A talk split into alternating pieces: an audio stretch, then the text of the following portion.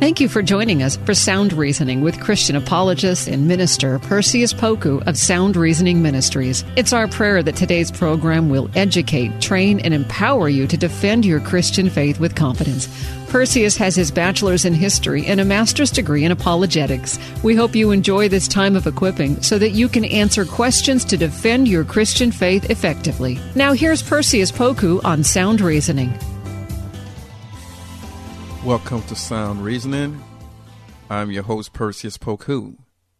On today's episode, we wanted to continue our discussion on Christology, the nature of Christ, the study concerning Christ, and under the Christology, we wanted to talk about the nature of Christ. Who is Jesus according to the Bible's description, not based on what you've heard necessarily, not based on how you were raised necessarily, not based on what your friends have told you about Jesus necessarily, because what you've heard may not be consistent with the scripture's portrayal of who Jesus really is.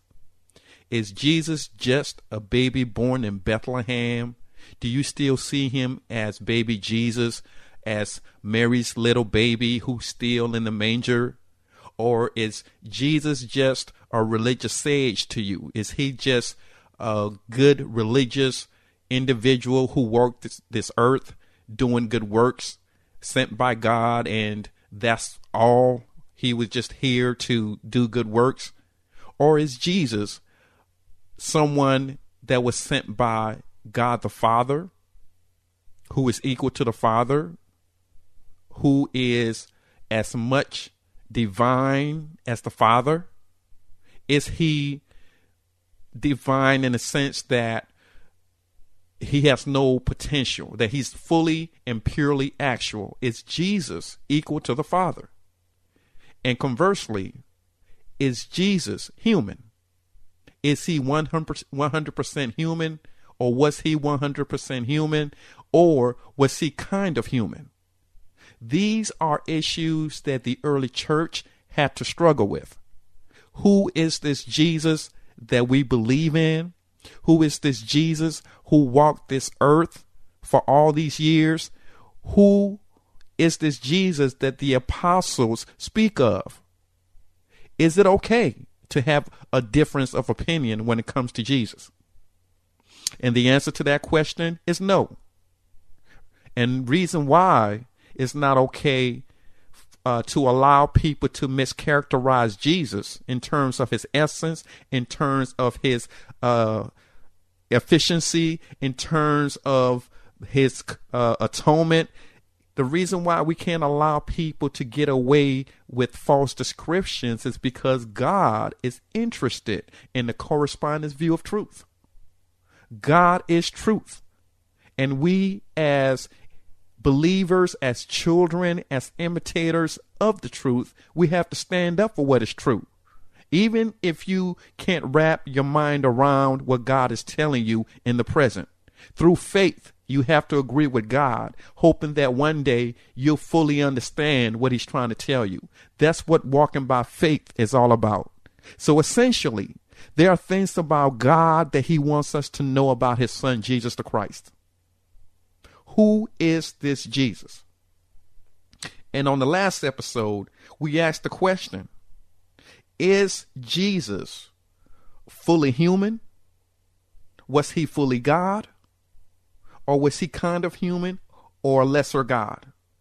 We talked about how different move, movements popped up uh, in the early centuries uh, during the infancy of the church and attempted to infiltrate the sound doctrines associated with Jesus Christ. We talked about Apollinarianism. We talked about how there was a fourth century movement led by Apollinaris. And we talked about how he preached that Jesus was God but not fully human. He said that, that it was his belief that Jesus had a real human body and soul, but not a human spirit. And we refuted that by saying that uh, this view was condemned by the church via the Council of Constantinople, which was held in the fourth century, and also a treaty uh, treaty was birthed out of this uh, this council of uh, at Constantinople.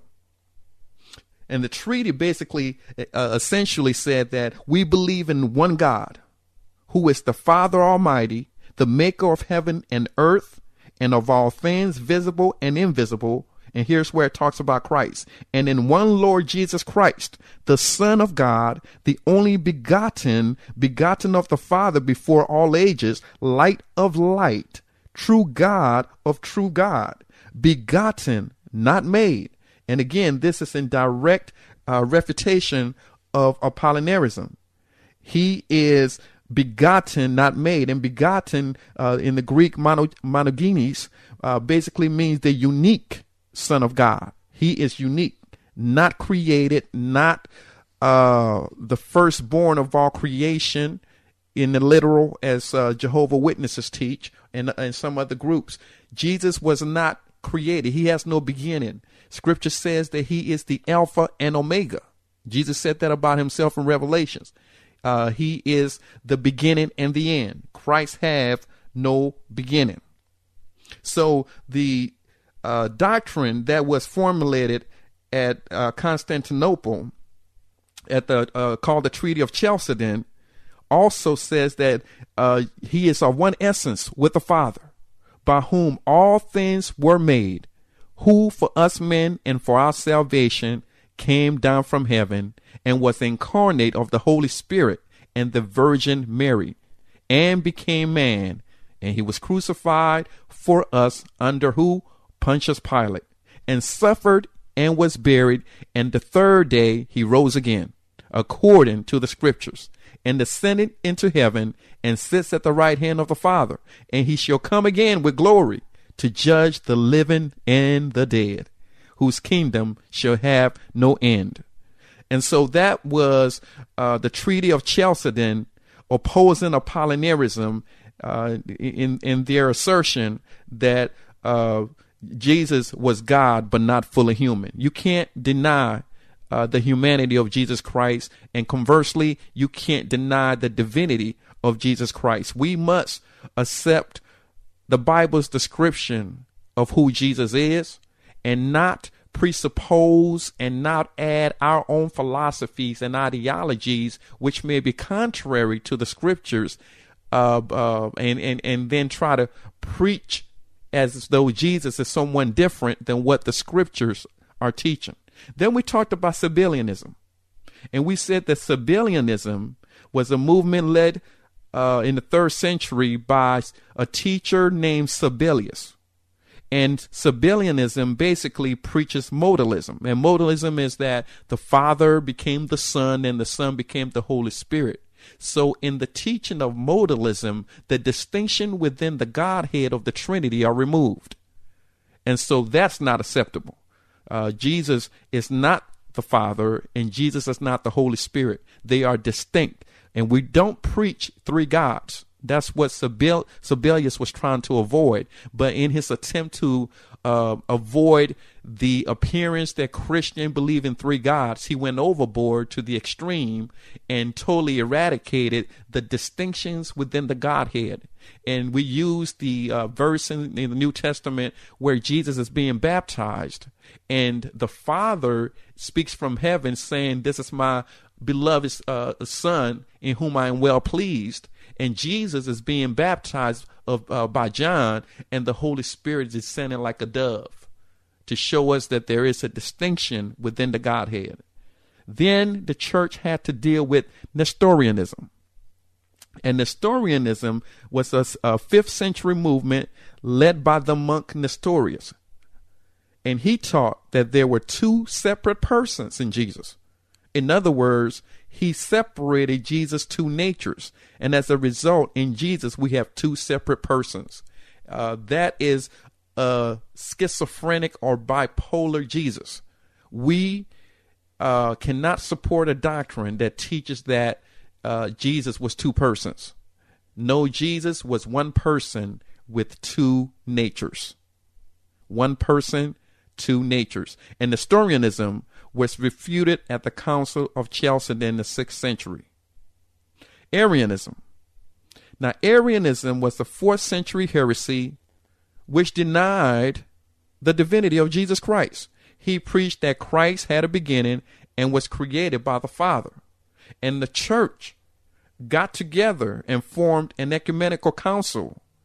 And they met at Nicaea in the fourth century, AD 325, and they formulated what is now known as the Nicene Creed. And the Nicene Creed basically reads We believe in one God the Father, all powerful, maker of all things, both seen and seen, and in one Lord Jesus Christ, the Son of God, the only begotten, begotten from the Father, that is from the substance. That's key right there. Meaning that Jesus is made of the same stuff as the Father. So if the Father is divine, so is Jesus. If the Father is God, so is Jesus. So the Nicene Creed uh, basically highlights this fact that Jesus was not made, but consubstantial, and that uh, he was equal with the Father through whom all things came to be, both those in heaven and in those things in earth. For us humans and for our salvation, he came down and became incarnate because uh, as a human, he suffered and rose up on the third day, went up into the heaven, is coming to judge the living and the dead, and in the Holy Spirit. So the Nicene uh, Creed uh, supports the divinity of Jesus Christ and doesn't uh, diminish it or doesn't characterize Jesus in some way that is contrary to the scriptures.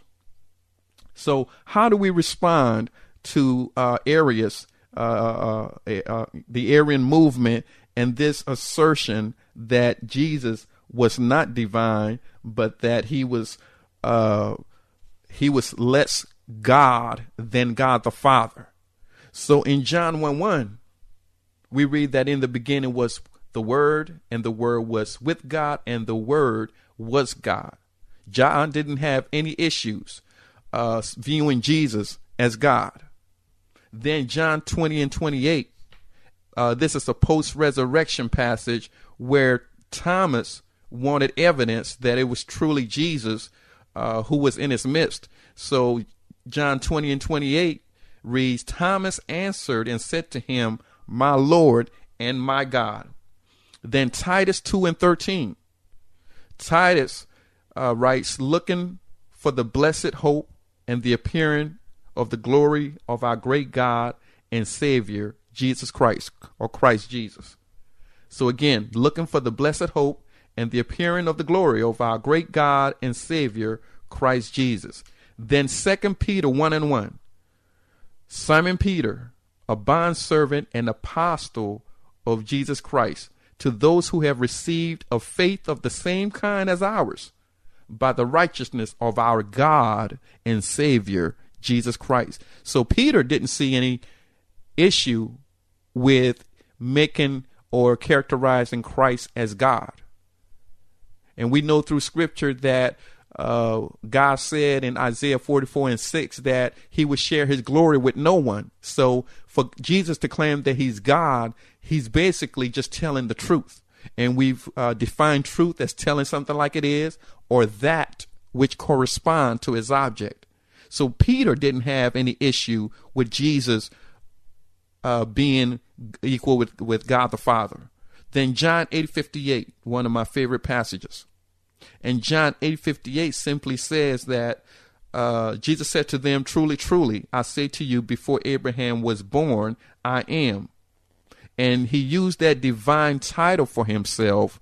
That is why the Jews took up stones in an attempt to uh, cru- uh, an attempt to kill him uh, because uh, they picked up stones to uh, throw at him because he used the divine title "I am" for himself, and that was a title that no human being can use uh, of himself since Exodus three fourteen. And in Exodus three fourteen, Moses wanted to know who was it that was sending him to Egypt.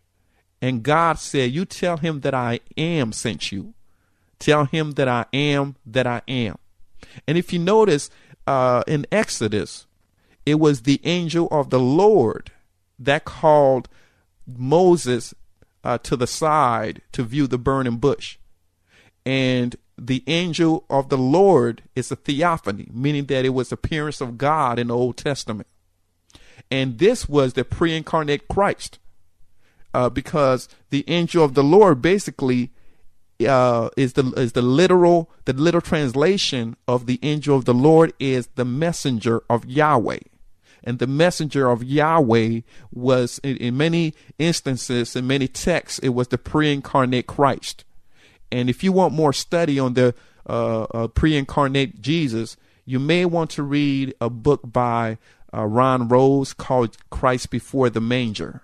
Christ Before the Manger by Ron Rhodes. It's an excellent book on the pre-incarnate Christ and uh, uh, Jesus uh, before the New Testament. So Arianism uh, was a, a, a mass movement characterizing Jesus as a lesser God than God the Father. So just like the church stood up to Arianism, we too have to stand up to modern doctrines that are contrary to classical theism. Then there was Ebionism. And Ebionism uh, proposes that Jesus was fully human but not divine. They taught that Jesus was merely human who was endowed with God's power. So he was basically just a human endowed with God's power. And uh, Ebionism, again, is, is refuted in John 1 1. Jesus is the Word, and it's it, uh, that passage also calls him God. John eight fifty eight, as we just went over, same thing. Uh, Jesus uh, used the divine title of I am for himself and then uh, uh, Hebrews Hebrews one and eight, and Hebrews one and eight also calls Jesus God. Then there was another movement called Doceticism, and in Doceticism, uh, they preached that Jesus was divine but not human. They argue that Jesus only appeared to have a human body. So Doceticism uh, denies the humanness of Jesus Christ it is the opposite of Arianism, where Arianism denied the full divinity of Jesus. Doceticism denies the full humanity of Jesus. And we can't allow, uh, as Christians, people to continue to mischaracterize who Jesus is biblically. So, how do we refute the docetic doctrine? Well, in Luke 2 and 7, it says that Jesus was fully human. He was born. Then Luke 2:40 it says he grew and became strong. And then in Luke 2:52 it says he grew in wisdom as well as in stature. Then in John 4 and 6 uh, John says that Jesus was tired and uh, he was thirsty. John 19 and 28. Then uh, it's, scripture says that he was hungry. Matthew 4 and 11. Then scripture also says that he was weakened. Luke 23 and 26. Then John 12, 27 says Jesus had a human soul. Uh, and then his spirit was troubled. John 13 and 21. So all these passages demonstrate that Jesus was fully human. He was fully God and was he, uh, he was fully human. Uh, this is called the hypostatic union. Don't try to figure it out. Just know that Jesus was fully God and fully human. Then there was another movement called Eutychianism. E U T Y C H I N I S M. E U T Y C H I A N I S M. And this is also called mon, uh, uh monophysitism uh, or mono or physite. Uh, and, and this basically uh, is mono, which means one, and and physis, which is uh, uh, nature. So either one or single nature, and it's it's the Latin form. So monophysitism. Uh, uh you try to say that, and it's a mouthful. So Eutychianism and monophysitism, uh, this view came from uh, Eutyches, in the fourth century, who was a monastic leader at Constantinople during the fourth century. And he taught that Christ only had one nature. And this heresy uh, was rejected uh, by the church. And reason why it was rejected by the church because they denied that Jesus was fully divine and fully human. They argued that his nature was mixed and was a conglomeration of both. So Eutychianism taught that Jesus had a human nature, his human nature rather, had been absorbed by the divine nature. So basically, uh, they're saying that uh, Jesus had a divine nature, he had a human nature, but both of them together produced this third nature where it became this uh, this fusion of his divine and human nature. So he became another type of per, uh, being, uh, and, and, that was rejected as well. The church formed a council uh, in Chalcedon, which is modern day Turkey, and it was held October 8th, uh, 451 AD to November 1st, 451 AD, and they addressed uh, this peculiar and uh, heretical doctrine. Uh, the statement from the definition of Chalcedon attempted to clarify the church's position against Apollinarism, Nestorianism, and Eutychianism. And basically, it reads, We then, following the Holy Fathers, all with one consent, teach people to confess one and the same Son, our Lord Jesus Christ, the same perfect in Godhead and also perfect in manhood, truly God and truly human, uh, tru- uh, truly man, of a reasonable, rational soul and body, consubstantial, coessential with the Father according to the Godhead, and consubstantial with us according to the manhood in all things like unto us without sin, begotten before all ages of the Father according to the Godhead, and in these latter days for us and for our salvation, born of the Virgin Mary, the Mother of God, according to the inconfusedly, unchangeably, indivisibly, inseparably uh, distinction of natures, being by no means taken away by the union. So this definition of Chalcedon attempted to clarify uh, the hypostatic union of Jesus Christ. And again, uh, we share this information hoping that you will stand up to false doctrine, hoping that you will rightly divide the word of truth, hoping that you will become a lover of truth and practice sound reasoning. For it's the church's responsibility to be ready to give each man and woman an answer a reason for the hope that lies within us, and to do it with gentleness and respect. The world is desiring and searching for the truth. And we that are Christians, we have the truth. We cannot keep our lights hidden underneath a bushel. We have to come out and address the world issues like the early church. The early church was able to come together as a unified group and address issues dealing with the uh, major essentials of the faith. And God is asking of us to stand up and give a reason for the hope that lies within us.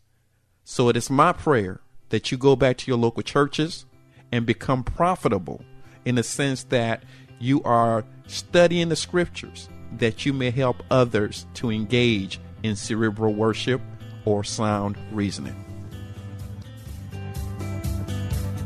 Thanks for listening to Sound Reasoning with apologist and minister Perseus Poku from Sound Reasoning Ministries. It's our prayer that today's lesson has equipped you to share and defend your Christian faith with boldness. Sound Reasoning Ministries offers training in apologetics, biblical studies, and systematic theology. Join in on discussions on Facebook at Sound Reasoning Ministries. For more information about the ministry, to send an email, ask a question, or support the ministry, visit online at srministries.org. That's srministries.org. Listen again next week at this same time. And remember, Titus 1 9 says, Hold firm to the trustworthy message as has been taught, so that you can encourage others by sound doctrine and refute those who oppose it. Sound Reasoning Ministries, srministries.org. I'm Don Hawkins, inviting you to be encouraged with my weekly podcast, Encouragement for You. To subscribe, go to lifeaudio.com.